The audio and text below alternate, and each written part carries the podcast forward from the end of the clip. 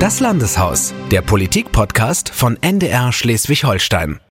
Und dazu begrüßt Sie heute Anna Grusnick. Moin. Wir stellen Ihnen Politiker vor, die nach der Landtagswahl jetzt neue Aufgaben haben und ganz neu im Landeshaus sind. Und heute ist bei mir zu Gast Thomas Losse Müller. Er ist Fraktionschef der SPD im Landtag und Oppositionsführer. Herzlich willkommen. Hallo. Ja, vor vier Monaten wurde hier bei uns in Schleswig-Holstein ein neuer Landtag gewählt. Eigentlich hatten Sie ja vor, Ministerpräsident zu werden. Wie haben Sie ja diese Wahlniederlage jetzt verdaut? Persönlich erstmal ganz gut. Das ist natürlich schon eine ganz schön krasse Erfahrung, muss man sagen. Ähm, äh, wir haben uns ganz viele andere Hoffnungen gemacht, auch einige ja, Lebenswege abgeschnitten, Abgeordnete, die in den Landtags, äh, Landtag kommen wollten und das jetzt einfach nicht weitergeht, ähm, ganz verdiente Menschen.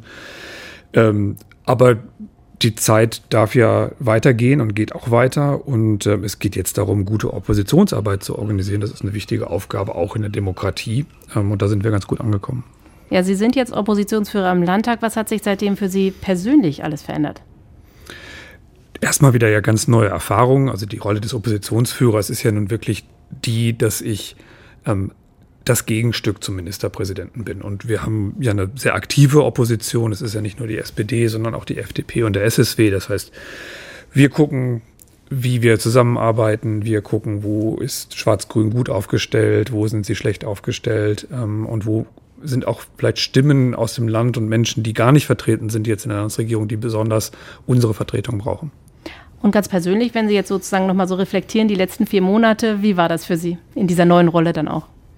Es war aufregend. War richtig aufregend. Ähm, äh, es ist ja, also erstmal, man, man, wartet darauf, was die Landesregierung macht. Ähm, dann kam jetzt in den letzten Monaten nicht so richtig viel. Gleichzeitig haben wir ähm, hab viele Gespräche geführt. Wir haben uns als Fraktion ja auch ein bisschen neu sortiert gefunden, uns ein bisschen kennengelernt. Ähm, und ganz viele neue, auch kleine Aufgaben von ähm, der Organisation von Fraktionssitzungen bis zu neuen Gesprächen mit den Menschen da draußen die jetzt von der Opposition eine bestimmte Erwartung haben. Ähm, wenn ich mich richtig erinnere, im Wahlkampf kamen Sie oft mal mit dem E-Roller an, sind mit dem Zug zum Bahnhof gefahren, dann mit dem E-Roller zum Landeshaus. Jetzt haben Sie Dienstwagen, Fahrer. Ähm, wie erleben Sie dieses, ja, auch diese Privilegien, die auch mit diesem Amt verbunden sind? Das ist schon, das ist schon auch echt bemerkenswert. Ähm, äh, die große Frage ist, fahre ein sehr großes Auto gerade, das noch mit Diesel fährt und ich will unbedingt ein E-Auto haben. Und jetzt sind wir gerade in der Diskussion darüber, wie kriegen wir ein E-Auto hin und wo kommt die Ladesäule hin. Also es sind auch, ähm, auch da stehen ein paar praktische Veränderungen an. Und ja klar, das ist ein Amt ähm, als Gegenüber des Ministerpräsidenten, an dem bestimmt auch bestimmte formelle Erwartungen stehen. Da ist eben auch der Dienstwagen mit verbunden. Ähm, das ist jetzt ganz praktisch so, dass ich das Autofahren ein bisschen vermisse. Ähm, weil wenn man mal von der Arbeit kommt und nach Hause fährt und man hat so diese halbe Stunde Fahrt, das ist ja auch ein Moment des Runterkommens. Ähm, und der Dienstwagen ist ja vor allen Dingen dafür da, dass man darin arbeitet. Und das heißt sozusagen jetzt, also arbeiten bis zur Haustür und dann reinkommen und die Kinder kommen rein, ist was anderes, als wenn man diese Zwischenphase hatte. Aber es ist natürlich auch ähm, angenehm und ein gutes Hilfsmittel. Ja, Sie haben beschrieben, wie Sie sozusagen jetzt in Ihrem Wagen auch arbeiten. Wie sieht ein ganz normaler Arbeitstag jetzt eigentlich bei Ihnen aus? Wie habe ich mir das vorzustellen? Wie lang ist der? Wann geht's los? Wie, wie gestalten Sie Ihren Tag? Also ich stehe immer noch um 5.30 Uhr morgens auf, dann gibt es einen Kaffee, dann lese ich die Zeitung, dann bringe ich die Kinder in die Schule, dann ähm, bin ich normalerweise äh, direkt auf dem Weg nach Kiel. Ähm, und das ist eine ganze große Bandbreite, also Gespräche mit Verbänden, ähm, äh, mit Menschen, die Anliegen haben ähm, die klassische Fraktionsarbeit, welche Anträge stellen wir im Landtag. Beispielsweise jetzt bei dem ganzen Thema Energiepreise haben wir habe ich gesprochen mit Stadtwerken, mit der Wohnungswirtschaft, mit Schuldnerberatung, mit den Wohlfahrtsverbänden über wie können wir jetzt ein Programm des Landes so stricken, dass es wirklich spezifisch hilft. Ähm, und das ist einfach eine ganze Menge Telefonieren, viele Treffen, viel Vorbereitung, viel Diskussion auch in der Fraktion und dann immer die, der große Moment der Landtagssitzung, die große Rede, ähm, äh, wo dann alles zusammenkommt. Wobei wir ja, das habe ich schon gelernt, ähm, immer ein bisschen unterschätzen, wie, wie weit die Wirkung des Landtags geht. Am Ende ähm, es findet Politik nicht nur hier in Kiel im Landtag statt, sondern vor allen Dingen da draußen äh, in den Diskussionen mit den Menschen. Kommen Sie denn wirklich noch dazu, dann auch, Sie haben es ein bisschen beschrieben, mit Verwenden sprechen Sie, kommen Sie noch dazu, mit den Menschen so viel in Kontakt zu sein? Im Wahlkampf waren Sie ja wahnsinnig viel unterwegs. Ist das weniger geworden oder schaffen Sie es weiterhin? Ich schaffe es weiterhin. Ich habe ähm, äh, mir auch, also es gibt den Mittwochmorgen, also ich richte mir jetzt ja gerade auch noch ein Wahlkreisbüro ein und ähm, fest vorgenommen, dass wir zumindest am Mittwochmorgen immer auch mal öfter mal auf dem Markt stehen, eben nicht nur in Wahlkampfzeiten, sondern auch dann zuzuhören.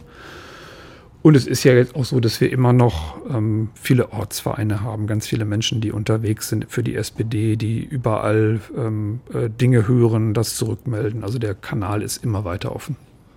Im Wahlkampf haben wir Sie erlebt auch ein bisschen als Hobby-Ornithologen. Also wir haben Sie mit Fernglas gesehen beim Beobachten von Vögeln. Kommen Sie überhaupt noch dazu, äh, diesem Hobby nachzugehen im Augenblick? Ja.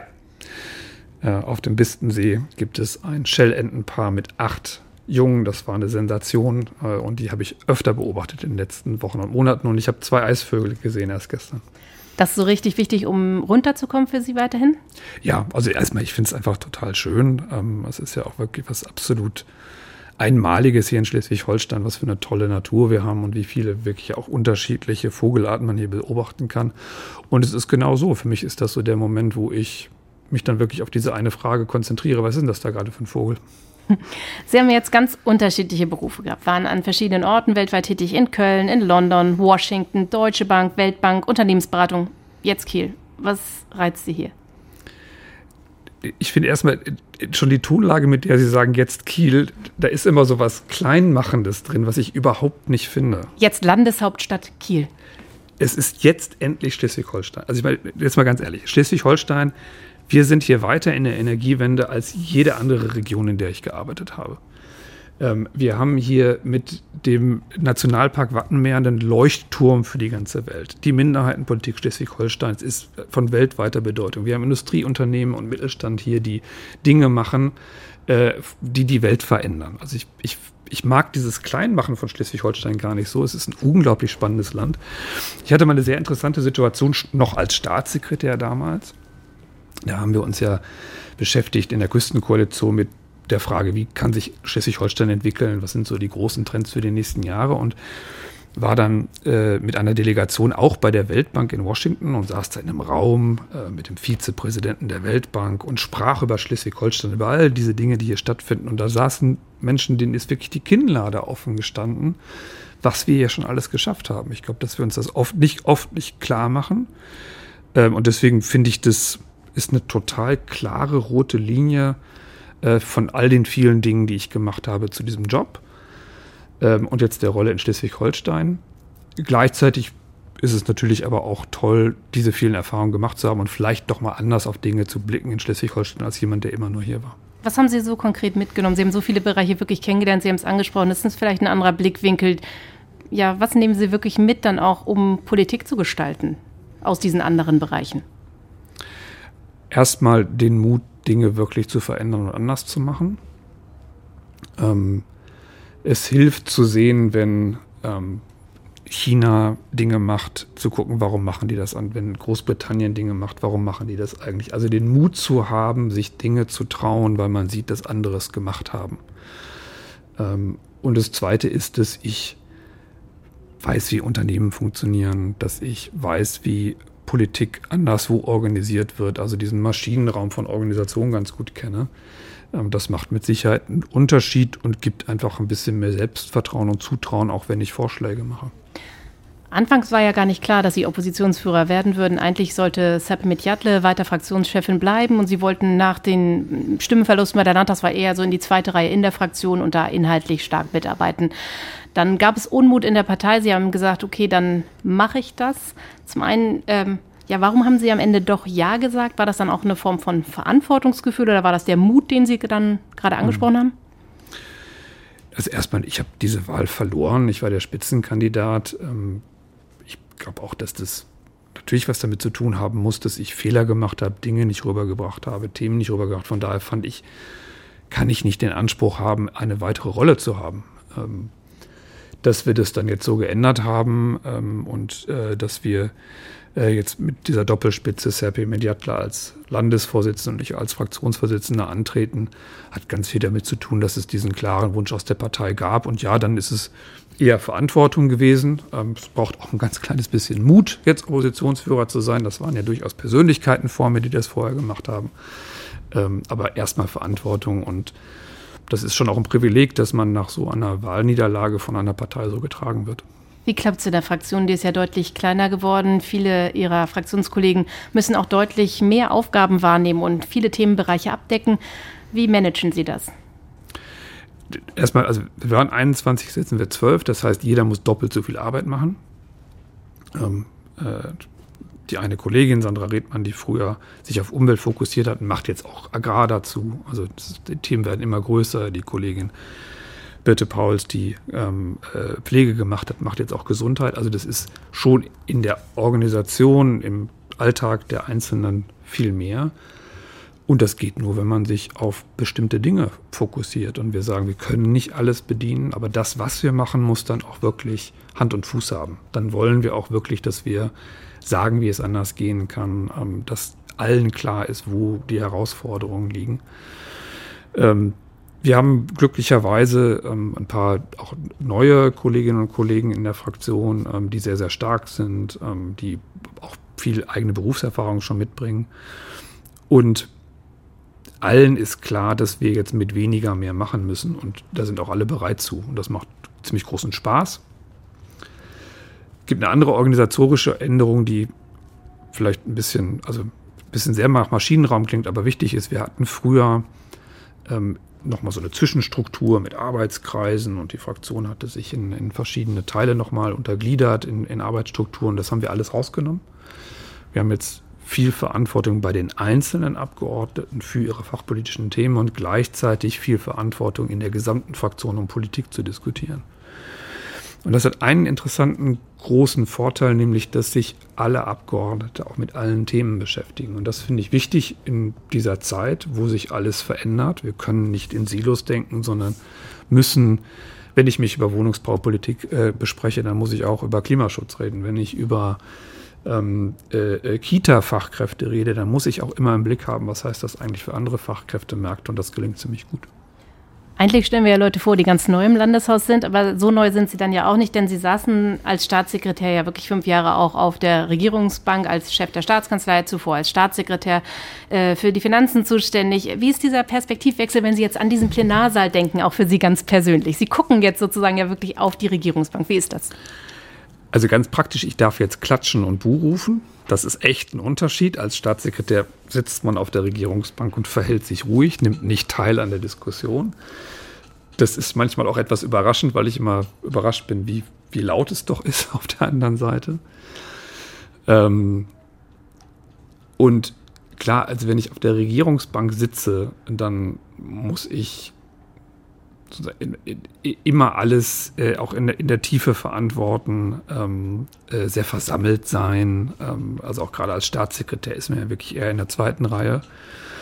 Und als Parlamentarier ist es wichtig, dass ich Dinge klar formuliere, dass ich auch mal über Themen spreche, wenn sie ähm, wenn man sie nur fühlen kann, aber sie noch nicht in der Studie belegt worden sind. Ähm, äh, es ist ein bisschen, ist wirklich, also man, man ist an einem anderen Punkt im politischen Geschäft, ähm, der sehr spannend ist, der sehr, sehr viel Spaß macht.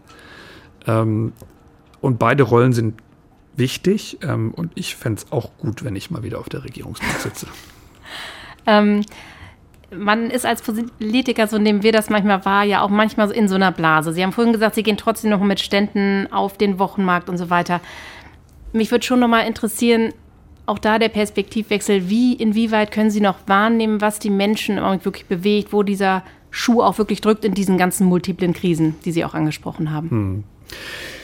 Also es ist, es ist richtig, es ist erstmal echt eine Herausforderung. Also die, also wenn man einfach mal auf so einen Tagesablauf guckt, dann sitzt man doch, wenn man nicht darauf achtet, eine ganze Menge im Landeshaus. Und selbst wenn man ähm, so die klassischen Politiktermine macht, ähm, ist es doch immer eine bestimmte Art von Leuten, die zu Politikveranstaltungen kommen. Was ich jetzt im Sommer gemacht habe, das war wirklich ganz interessant. Ich habe einfach mal einen Tag verbracht als Praktikum mit einer ähm, Ergotherapeutin in, in Büdelsdorf ähm, und bin einfach mal mitgelaufen. Und dann kriegt man noch mal so einen ganz anderen Schnitt. Also im Wahlkampf gehen wir ja immer von Haustür zu Haustür und geben unseren Flyer ab und da hat man schon Gespräche, aber wirklich mal in der Wohnung zu sitzen ähm, und einfach mal zuzuhören und auch ganz ungeplant, weil ich wusste gar nicht, wo ich hinkomme. Das fand ich wichtig und das habe ich mir vorgenommen, werde ich jetzt mehr machen. Ich bin verabredet, ähm, mit einem, mit einem äh, katholischen Priester unterwegs zu sein. Also immer was zu versuchen, so Querschnitte durch Gesellschaft zu legen, die ich normalerweise nicht kenne, weil sonst in der Tat bekommt man es nicht mit. Wir leben in einer Zeit, wo sich die Menschen ein bisschen voneinander trennen. Ähm, darf ich noch ein Beispiel sagen? Sie dürfen so viel Sie wollen. Ähm, ich wohne ja sehr schön auf dem Land, ähm, in der Nähe von, von Büdelsdorf und wir haben in Büdelsdorf die beste Bäckerei Schleswig-Holsteins. Ich will jetzt ihren Namen nicht nennen, das wäre Schleichwerbung, aber in Büdelsdorf weiß man, wovon ich rede. Und ich kenne den Weg sehr gut, weil ich da ganz häufig hinfahre und es ist so mein normales Leben. Und ich bin im Wahlkampf einfach mal eine Straße vorher abgebogen, als ich normalerweise abbiege. Und war halt an einem Ort, den ich gar nicht kannte und auch in einem Wohngebiet, wo sofort klar war, das ist jetzt die Menschen, die da leben, ähm, äh, äh können sich nicht jeden Tag den frische Bäcker leisten. Und dieses, den Mut zu haben, mal die Straße früher reinzufahren, ähm, dahin zu gehen, wo man normalerweise nicht ist. Das ist wirklich wichtig für PolitikerInnen ähm, und ist etwas, das wir unbedingt aufrechterhalten müssen. Und ich glaube, dass das schlimmer geworden ist. Ich glaube, dass wir in Zeiten von ähm, äh, Polarisierung, Filterblasen, ähm, äh, sozialen Netzwerken immer mehr sozusagen nur in unsere eigenen Gruppen abtauchen, gar nicht mehr sehen, wie der Rest von Gesellschaft funktioniert. Und wenn wir uns da nicht gegenstemmen und auch nicht aktiv versuchen, diese Blasen zu durchbrechen, dann wird es nicht gut gehen. Wie viel nehmen Sie dann aus solchen persönlichen Begegnungen dann am Ende mit, um daraus dann wieder politisches Handeln zu machen oder auch vorzuschlagen aus der Opposition heraus? Ich, ich mache es mal ganz konkret jetzt an dem Thema Entlastung Energie. Ähm, zwei der Gespräche, die ich geführt habe, als ich ähm, äh, dieses Praktikum gemacht habe, da ging es wirklich um die Frage, wie gehen Sie jetzt mit Energiekosten um? Ähm, und ich habe einfach mal gefragt, ob die Familien denn Wohngeld beantragt haben, also ob sie diese Unterstützung, die ja ein Recht ist, die keine klassische Sozialhilfe ist, sondern die Menschen, die Geld verdienen, zusteht äh, oder eine Rente haben, äh, zusteht, also oberhalb der Grundsicherung. Und beide haben gesagt, nee, haben wir gar nicht. Die eine Familie wusste es nicht und die andere hat gesagt, nee, das will ich auch nicht. Ich will diese Unterstützung gar nicht haben. Und da ist mir einfach klar geworden, dass wir an der Stelle ein Problem haben. Wir reden über das Wohngeld beispielsweise als das, den zentralen Kanal, wie wir jetzt Unterstützung an die Menschen bringen, die von den Energiekosten am meisten belastet sind. Aber wenn in Schleswig-Holstein nur 25.000 Menschen, habe ich dann rausgefunden, Wohngeld beantragen und wir wahrscheinlich 100.000 Menschen haben, die eigentlich ein Recht darauf haben, dann haben wir halt ein Problem. Das haben Sie auch angesprochen. Sie haben ja dann auch so einen Plan vorgelegt und gesagt, da muss offensiv für geworben werden. Nehmen Sie wahr, dass dafür jetzt mehr geworben wird oder bleibt es bei einem Vorschlag Ihrer Fraktion? Ja, zumindest ist es so, dass die, die Landesregierung, obwohl sie es in der Landtagsdebatte noch vehement abgelehnt hat, ähm, dann ein paar Tage später in ihrem eigenen Vorschlag aufgenommen hat. Ähm, das ist das Schicksal von Opposition manchmal. Ähm, äh, und ich habe wahrgenommen, dass das, gerade weil wir diese Diskussion hatten, an ganz vielen Stellen auch in den Städten so ist, dass da jetzt Wohngeldstellen aufge, aufgestarkt werden, dass auch mobile Teams geben, die zu den Tafeln gehen, um diese Unterstützungsweg zu organisieren. Sie haben angesprochen, letzte Woche war Landtagssitzung. Es ging gleich nach der Sommerpause los mit einer Regierungserklärung des Ministerpräsidenten 30 Minuten und als Oppositionsführer sollten und mussten und durften Sie direkt danach antworten, auch 30 Minuten. Wie haben Sie das wahrgenommen? Waren Sie aufgeregt vor? So ganz genau weiß man ja auch nicht, was der Ministerpräsident dann sagt. Wie, wie war die Situation für Sie? Ist schon aufregend. Also das ist ganz, ganz keine Frage. Es wäre auch schlimm, wenn das nicht so wäre. Das ist ja doch, das ist eine wichtige Diskussion. Ähm, also ich hätte mir gewünscht, dass wir in so einer Situation ein bisschen auch grundsätzlicher sprechen. Also worum geht das? Der, der Titel der Regierungserklärung hieß, glaube ich, Zusammenhalten, gemeinsam gestalten. Also ging wirklich jetzt um die Frage, was heißt das eigentlich, gesellschaftlichen Zusammenhalt zu organisieren? Thema, das mich sehr stark beschäftigt. Auch im Wahlkampf haben Sie das ja eigentlich in den Mittelpunkt Ihrer Wahlkampagne auch gestellt. Ne? Ja, es, es, es gab ähm, Sätze im, in der Regierungserklärung des Ministerpräsidenten, die aus meinen Wahlkampfreden kam. Ähm, äh, und es hat mich ein bisschen geärgert, dass es dann doch ein bisschen klein-klein war. Also ich glaube, manchmal müssen wir schon den Mut haben, im Landtag auch grundsätzlicher darüber zu reden, was bedeutet Staat für Zusammenhalt, was haben wir für eine Aufgabe als Landesregierung und nicht nur Stichpunkte abzuarbeiten. Wie nehmen Sie grundsätzlich den Start der schwarz-grünen Regierung jetzt wahr? Es ist irgendwie auf dem falschen Fuß. Ähm, so richtig genau wissen wir das alle nicht, warum. Ähm, also der Energiegipfel ist ein schönes Beispiel, ähm, ist erst gekommen, nachdem er gefordert worden ist von den Kommunen. Ähm, die Vorschläge, die wir dann gesehen haben, sind entweder unsere Vorschläge gewesen oder Dinge, die relativ offensichtlich auf dem Tisch lagen, weil sie schon in anderen Ländern gemacht worden sind.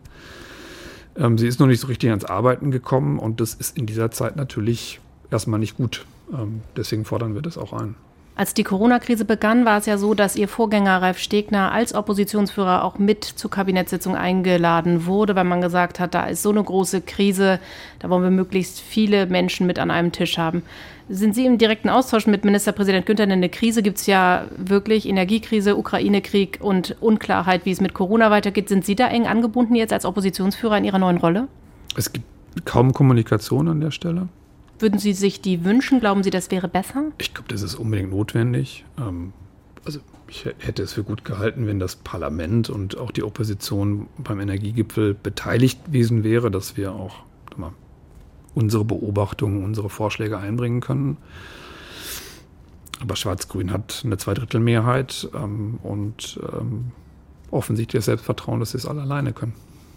Sie haben die Opposition angesprochen, das ist ja jetzt FDP, SSW und Ihre Fraktion. Wie läuft da die Zusammenarbeit? Ich habe in den sozialen Netzwerken gesehen, dass Sie diese Woche in der Seebar hier in Kiel war, irgendwie zum Grillen hörte ich oder so. Haben Sie sich da irgendwie zum Fest getroffen? Was ist da los?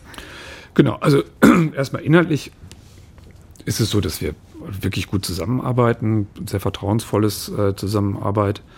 Ähm, man hat das auch in der Landtagsdiskussion gesehen. Es ist eher ein 3 gegen 2. Wo vorher eine Übermacht war von Jamaika, ist es jetzt, hat es sich wirklich gedreht. Ähm, und ja, wir haben uns zusammengesetzt, äh, als nicht nur als, als Abgeordnete, sondern auch mit den, mit den Mitarbeiterinnen und Mitarbeitern aus den Fraktionen, weil wir auch eng zusammenarbeiten wollen. Ähm, und ich finde, wir haben auch eine starke Opposition, weil es starke Charaktere gibt. Ähm, äh, die FDP mit, mit äh, Christopher Vogt ähm, und den beiden ähm, äh, Ministern Garg und Buchholz, äh, Lars Harms und dann alle anderen Kolleginnen und Kollegen dabei raus. Ist schon stark, es macht großen Spaß, ist sehr freundschaftlich. Ähm, äh, ein bisschen Wettbewerb untereinander, wer jetzt die meisten Stiche sitzt, aber das tut ja auch gut. Ja, gerade die FDP sprachen Sie an und die Ex-Minister Garg und Buchholz. Wie klappt da auch die Zusammenarbeit? In der Jamaika-Koalition war da ja eine ganz andere Rollenverteilung. Wie hat man da jetzt so einen Arbeitsmodus gefunden? Wie eng klappt da die inhaltliche ähm, Abstimmung auch? Also erstmal, also wenn ich mal die beiden nehme, das sind ja extrem erfahrene Politiker, ähm, die auch einen Kurs haben äh, und eine klare Haltung, der ich nicht immer zustimme, aber an ein paar Punkten haben wir große gemeinsame Interessen. Das erste ist, ähm, Schwarz-Grün besteht im Moment aus einer ganzen Menge Formelkompromissen und Nebelkerzen und das ärgert uns alle. Ähm, also wir wollen, dass Stellung bezogen wird. Ähm, wir haben nichts von so einem Wohlfühlpopulismus, wo man sagt, ja, mal gucken, kriegen wir schon irgendwie hin, ich verstehe das Problem. Aber wenn es dann keine Lösung gibt oder wenn die Lösungen, die vorgeschlagen werden, nicht so groß sind wie das Problem oder wenn sie dann doch nur Nebelkerzen sind, die so ein bisschen verwischen. Ähm, und das treibt uns gemeinsam an. Ich glaube, das ist der größte gemeinsame Anker. Und der zweite ist, dass man merkt in Schwarz-Grün, dass da jetzt so ein bisschen Demokratie und rechtsstaatliche Prinzipien angekratzt werden, die wir vehement verteidigen werden. Ähm, sowohl die Sozialdemokratie als auch der SSW als auch der, die Liberalen haben ja schlechte Erfahrungen gemacht mit obrigkeitlichen Regimen. Wir wollen dass Bürgerrechte gestärkt sind. Wir halten es für wichtig, dass die Justiz in der Mitte der Gesellschaft steht und nicht von einem Staatssekretär, der wertekonservativ ist, sehr weit rechts steht, ähm, äh, äh, verantwortet wird. Da haben Sie auch Rücktrittsforderungen formuliert, genau. Ja, also das ist, also ich, ich, ich halte es für nicht ähm, äh, akzeptabel, dass wir einen Staatssekretär haben, ähm, äh, der sich ganz klar außerhalb des Konsenses der Justiz stellt bei der Frage, wie wir Strafvollzug organisieren, ähm, äh, der das Vertrauen jetzt schon an einen Großteil der Richterschaft nicht hat, die seinen Rücktritt schon gefordert haben. Ähm, und ich fürchte, dass es ein bisschen so ist, dass Daniel Günther nicht die Kraft hat, sich gegen die konservativen Kräfte in der CDU durchzusetzen, obwohl er immer so tut. Ähm, aber das ist ein gemeinsames Interesse, das wir als Opposition haben. Und da ist es dann ja nun auch wirklich wichtig, dass die Opposition sehr klar ist. Sie haben ja auch einen ganz eigenen Blick auf die Grünen, waren selber bis vor zwei Jahren Mitglied, bevor Sie zur SPD gegangen sind. War der Parteiwechsel für Sie genau richtig? Ja, absolut. Ähm, also ich habe das, ich habe jetzt lange in den USA gelebt und lange in Großbritannien gelebt und mich haben sowohl die Entscheidung in Großbritannien für den Brexit als auch die Wahl von Donald Trump ziemlich schockiert, weil eigentlich ja in den USA mit oh, der Wahl von Obama, also, also die, die Moderne ähm, äh, hatte, hatte ihre Vollendung gefunden. Und zack, als Antwort Trump da drauf. Und Großbritannien, liberales Land, ähm, äh, wirtschaftlich erfolgreich und zack, kommt der Brexit.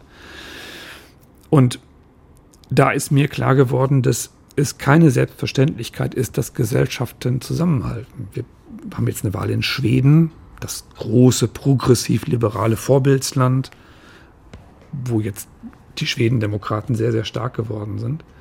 Das heißt, Zusammenhalt zu organisieren und vor allen Dingen Politik auch so zu organisieren, dass sie für alle gilt und nicht nur für eine Modernisierungsgewinnerklientel, das ist für mich wirklich sehr wichtig geworden und die SPD ist für mich die Partei, in der sich das noch am besten organisieren lässt. Und innerhalb der Partei haben Sie ja auch sehr schnell Karriere gemacht, muss man sagen, sind jetzt also Oppositionsführer. Streben Sie innerhalb der SPD noch mehr an? Also erstmal, man kann nicht schneller Karriere machen, als ähm, in einer Partei eintreten als Spitzenkandidat werden. Das ist schon ganz schön krass. Ähm, äh, und mehr muss es auch erstmal nicht sein. Ähm, ganz ehrlich, ich bin jetzt Oppositionsführer. Das ist eine inhaltlich große Herausforderung, weil wir wirklich erklären müssen, wo Schwarz-Grün nicht im Interesse aller Menschen im Land äh, handelt. Das ist ja auch eine Rolle, wo man schon aus der Rolle heraus auch exponiert hart und kritisch sein muss. Ähm, und da muss der Fokus jetzt drauf sein. Und was dann in zwei Jahren, drei Jahren, vier Jahren passiert, weiß ich noch nicht. Bei Vorstellungsgesprächen fragt man ja immer gerne nach der Perspektive in fünf Jahren. Das ist das, äh, sagen wir mal, reguläre Ende der Legislaturperiode. Wo sehen Sie sich 2027? Also 2027 sehe ich mich in diesem Moment, wir sind jetzt gerade da im September, hm. Auf Helgoland und den Vogelzug beobachtend. Als Privatmensch, als Politiker oder was wollen Sie dann ja. machen? Also ich habe wirklich, also ich möchte jetzt, dass wir, ich möchte eine starke sozialdemokratische Position formulieren bei der ganzen Frage, wie wir Transformation organisieren. Wir haben jetzt auch einen großen Prozess in der Bundespartei dazu. Also was ist eigentlich, wie geht gerechter Klimaschutz? Wie geht gerechte Digitalisierung? Da sind noch gar nicht alle Antworten gegeben. Ich glaube, dass das nicht geht ohne einen starken Staat. Es geht nicht ohne Investitionen durch den Staat, ähm, sonst zerreißt das Gesellschaft. Und wenn wir es geschafft haben, in den nächsten Jahren diese Position so zu formulieren, dass allen klar ist, dass wir diesen Fortschritt wollen, aber wie wir dabei Zusammenhalt organisieren, das wäre mir wichtig. Also der, mein Fokus ist jetzt wirklich auf inhaltlicher Arbeit. Ähm, und dann möchte ich gerne, dass es eine sozialdemokratische Ministerpräsidentin oder Ministerpräsidenten Schleswig-Holstein gibt. Ähm, und die Chancen dafür stehen, glaube ich, ganz gut. Sie haben gerade die Inhalte angesprochen und das sind, was Sie formulieren, ja eher langfristige Strategien. Und man hat den Eindruck, Regierung muss im Augenblick sowohl im Bund als auch im Land immer sehr auf diese aktuellen multiplen Krisen reagieren. Und da fallen Strategien manchmal runter, weil sehr spontan auch reagiert werden muss. Wie nehmen Sie das wahr und wie geht das Ihrer Meinung nach zusammen, dass man sowohl die Langfriststrategie hat als auch die spontanen Reaktionen auf diese Krisen?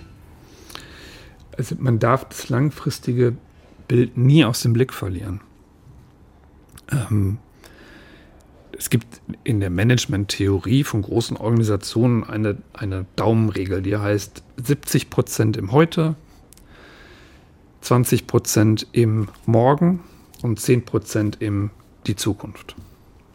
Ähm, und ich glaube, das ist genau richtig. Man muss sich, egal was passiert, immer die Zeit nehmen, über die Zukunft und das Morgen nachzudenken, weil wenn ich nur im Jetzt bin, dann werde ich weder eine, einen Morgen noch eine Zukunft haben. Das ist wirklich hart und das ist wirklich auch schwer, ähm, gerade in, in, solchen Zeiten.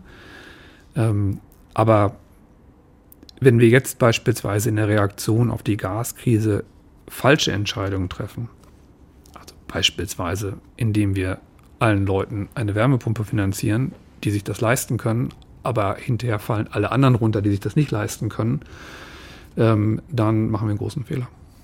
Ich bitte Sie zum Schluss noch folgende Sätze zu vervollständigen. Sie kennen das Spiel ja auch aus anderen Sendungen. Das Beste an meiner Rolle als Oppositionsführer ist? Dass von mir gefordert ist, dass ich meine Meinung sage und ich sie offen sagen darf. Die vielen aktuellen Krisen lösen wir meiner Meinung nach? Nur wenn wir die Zukunft im Blick behalten und auf Zusammenhalt achten. Die schwarz-grüne Regierung sollte? Sich mal anstrengen, eine Regierung zu werden. Wenn mir Politik irgendwann keine Freude mehr macht, dann? bin ich wahrscheinlich tot. In meiner Freizeit tanke ich Kraft? Äh, indem ich rausgehe an den See. Das war Thomas Lossemüller von der SPD, neuer Oppositionsführer im Schleswig-Holsteinischen Landtag. Vielen Dank, dass Sie bei uns beim Podcast dabei waren. Ganz herzlichen Dank für die Einladung. Mein Name ist Anna Grusnick und ich sage Tschüss und danke fürs Zuhören. Das Landeshaus, der Politik-Podcast von NDR Schleswig-Holstein.